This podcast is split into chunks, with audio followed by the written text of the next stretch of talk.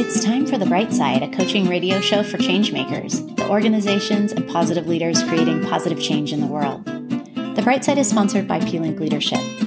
At pLink Leadership, we have one big goal to accelerate positive change. It's all based on fusing the sciences of human nature with the discipline of leadership to transform the world at work. Or, as we call it, accelerating positive change in a big way. And now, as your host, Alexis Robin, Chief Experience Officer and co founder of pLink Leadership, I'm here to bring you 10 minutes of insight, theory, and actionable tips to support you on your journey of becoming the best version of yourself. In my executive coaching practice, I'm often talking to my clients about developing culture. They've inherited a new team, maybe they have merged teams or maybe they have a, a team that has some new and some old, and they're just trying to put a focus on culture because they want their team and their environment to be a good place to work. So, today I want to talk to you about how to create good team culture because there are a series of steps that if you follow, you can bring the culture that you want for your team into life. And this can work even if the culture at your company is not exactly what you want. You can still create pockets of good culture on your teams. This is Alexis Robin with The Bright Side, and I appreciate you being here and listening today.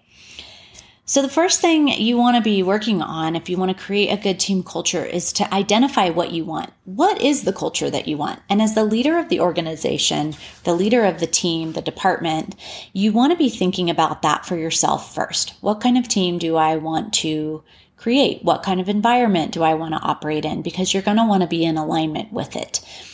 And then once you've identified that for yourself, and you can do that by thinking about the different types of organizations you've worked in that you've liked working at, different leaders that you've worked for, different behaviors on teams that you've worked on that you loved, and use that as a pushing off point for yourself. And then once you've got that figured out and you've identified for yourself what the culture is that you want for the team, then you want to invite input.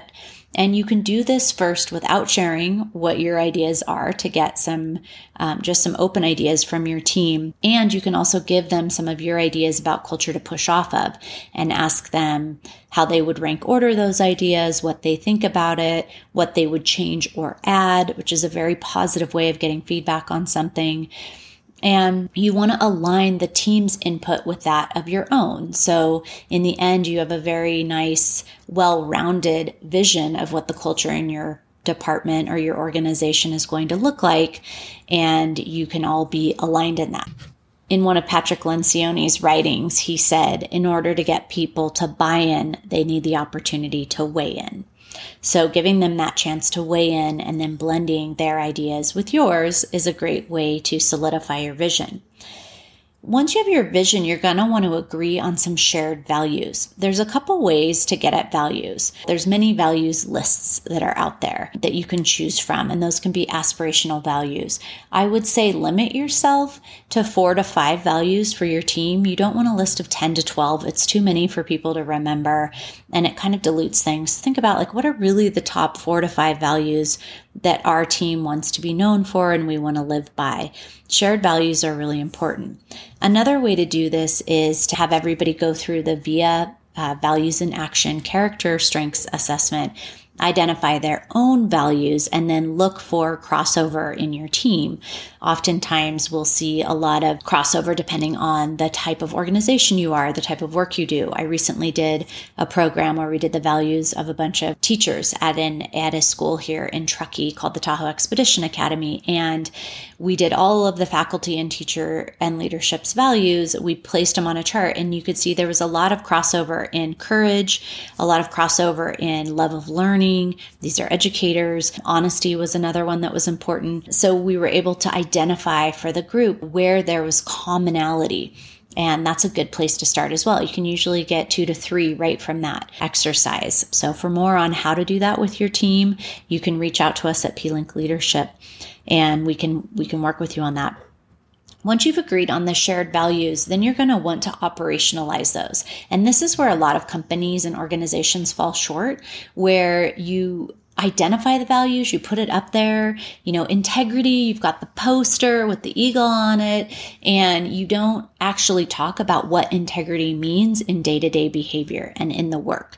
And so, in order to identify and operationalize these values, you really want to think about if I was sitting in a meeting room and I saw integrity in action, what would that look like? Or if I was out on a client call and I saw courage in action, what would that look like? And you want to be able to assign a couple of guiding principles and behaviors for each of your values so you can bring those to life. With a value of courage for a team, the operationalized behavior might sound like or look like bringing up undiscussables or asking hard questions when we disagree fundamentally on something being willing to stay in a hard conversation, those kind of things. So make, and you want to make sure people can see it in action. Once you've operationalized your values, then the work begins, right? So now you have your culture plan and everybody's aligned around it. But a plan is just a plan unless there is some accountability. So you're going to want to reinforce the behaviors that drive the team culture. So how do you do this? One way is to grow out loud. This is me trying to be brave and bringing up something hard that I think our team needs to talk about. Or this is me practicing integrity and saying no to something I really want to do and offering it to another team member in the spirit of helping them to develop faster. We call that growing out loud. The second thing you can do is shout it out in meetings when you've got um, your weekly staff meeting or um, if you've got a Slack channel and you watch somebody behave in a way that supports the culture, you want to shout that out. Yesterday, I saw one of our coaches working really hard to find the best solution for our clients. Clients first is one of our values, and working hard to find the solution that's right for the client versus something that benefits us as a company is one of our behaviors. And so being able to put that out there, hey, I saw someone doing this um, and I want to shout them out. So that positive reinforcement is really important. It's also really important to hold people accountable to behaviors that don't support the culture.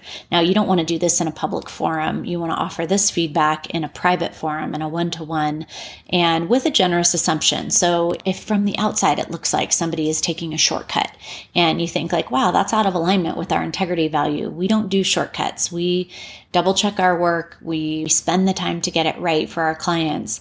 And, um, and you notice that it seems like someone's really cutting the corners on things, then you want to have a conversation.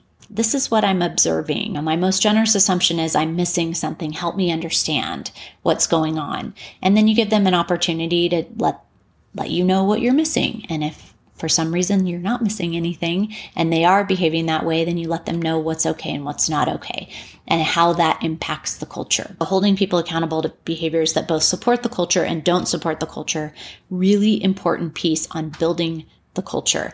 The senior leaders must be modeling these behaviors as well.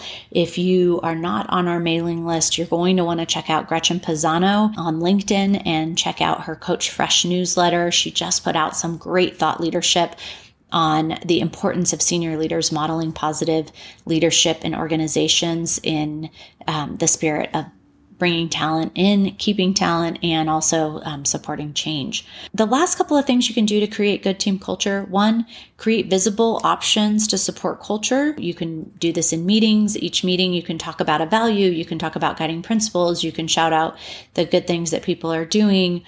Um, you can also create a pocket card. We used to have these at Marriott back in the day where we had our values on a little tiny card that we stuck in our wallet or in our pockets and we carried around. They had the guiding principles on them. So everybody was in alignment there. You can do a week, weekly culture spotlight where you're putting something out on your Slack channel, your Teams channel, where you're highlighting something about culture and, and really bringing it to life. The final thing is just annually, you want to have a regroup, you want to look at your culture, and you want to assess how did we do? How are we doing? What did we do well? Where do we need to keep getting better and improving? And what are the ideas for that? If you follow this outline of practices, you will be able to not only create a great plan for your culture, but to bring it to life. And positive culture increases productivity, it increases your talent pool, it increases your talent retention. and it makes your organization a better place to work. When your organization is a better place to work, you get people's discretionary effort, which is fantastic. So, for more on this or to have a pLink team come in and work with you on your team's values or uh, executive coaching to help you work towards some of these cultural goals that you have for yourself, check us out at plinkleadership.com and subscribe to our emails. It's right down there at the bottom of the homepage. And check out our services for all the things that we can do in your organization. This is Alexis Robin with The Bright Side. Have a fantastic week. We will catch you next show.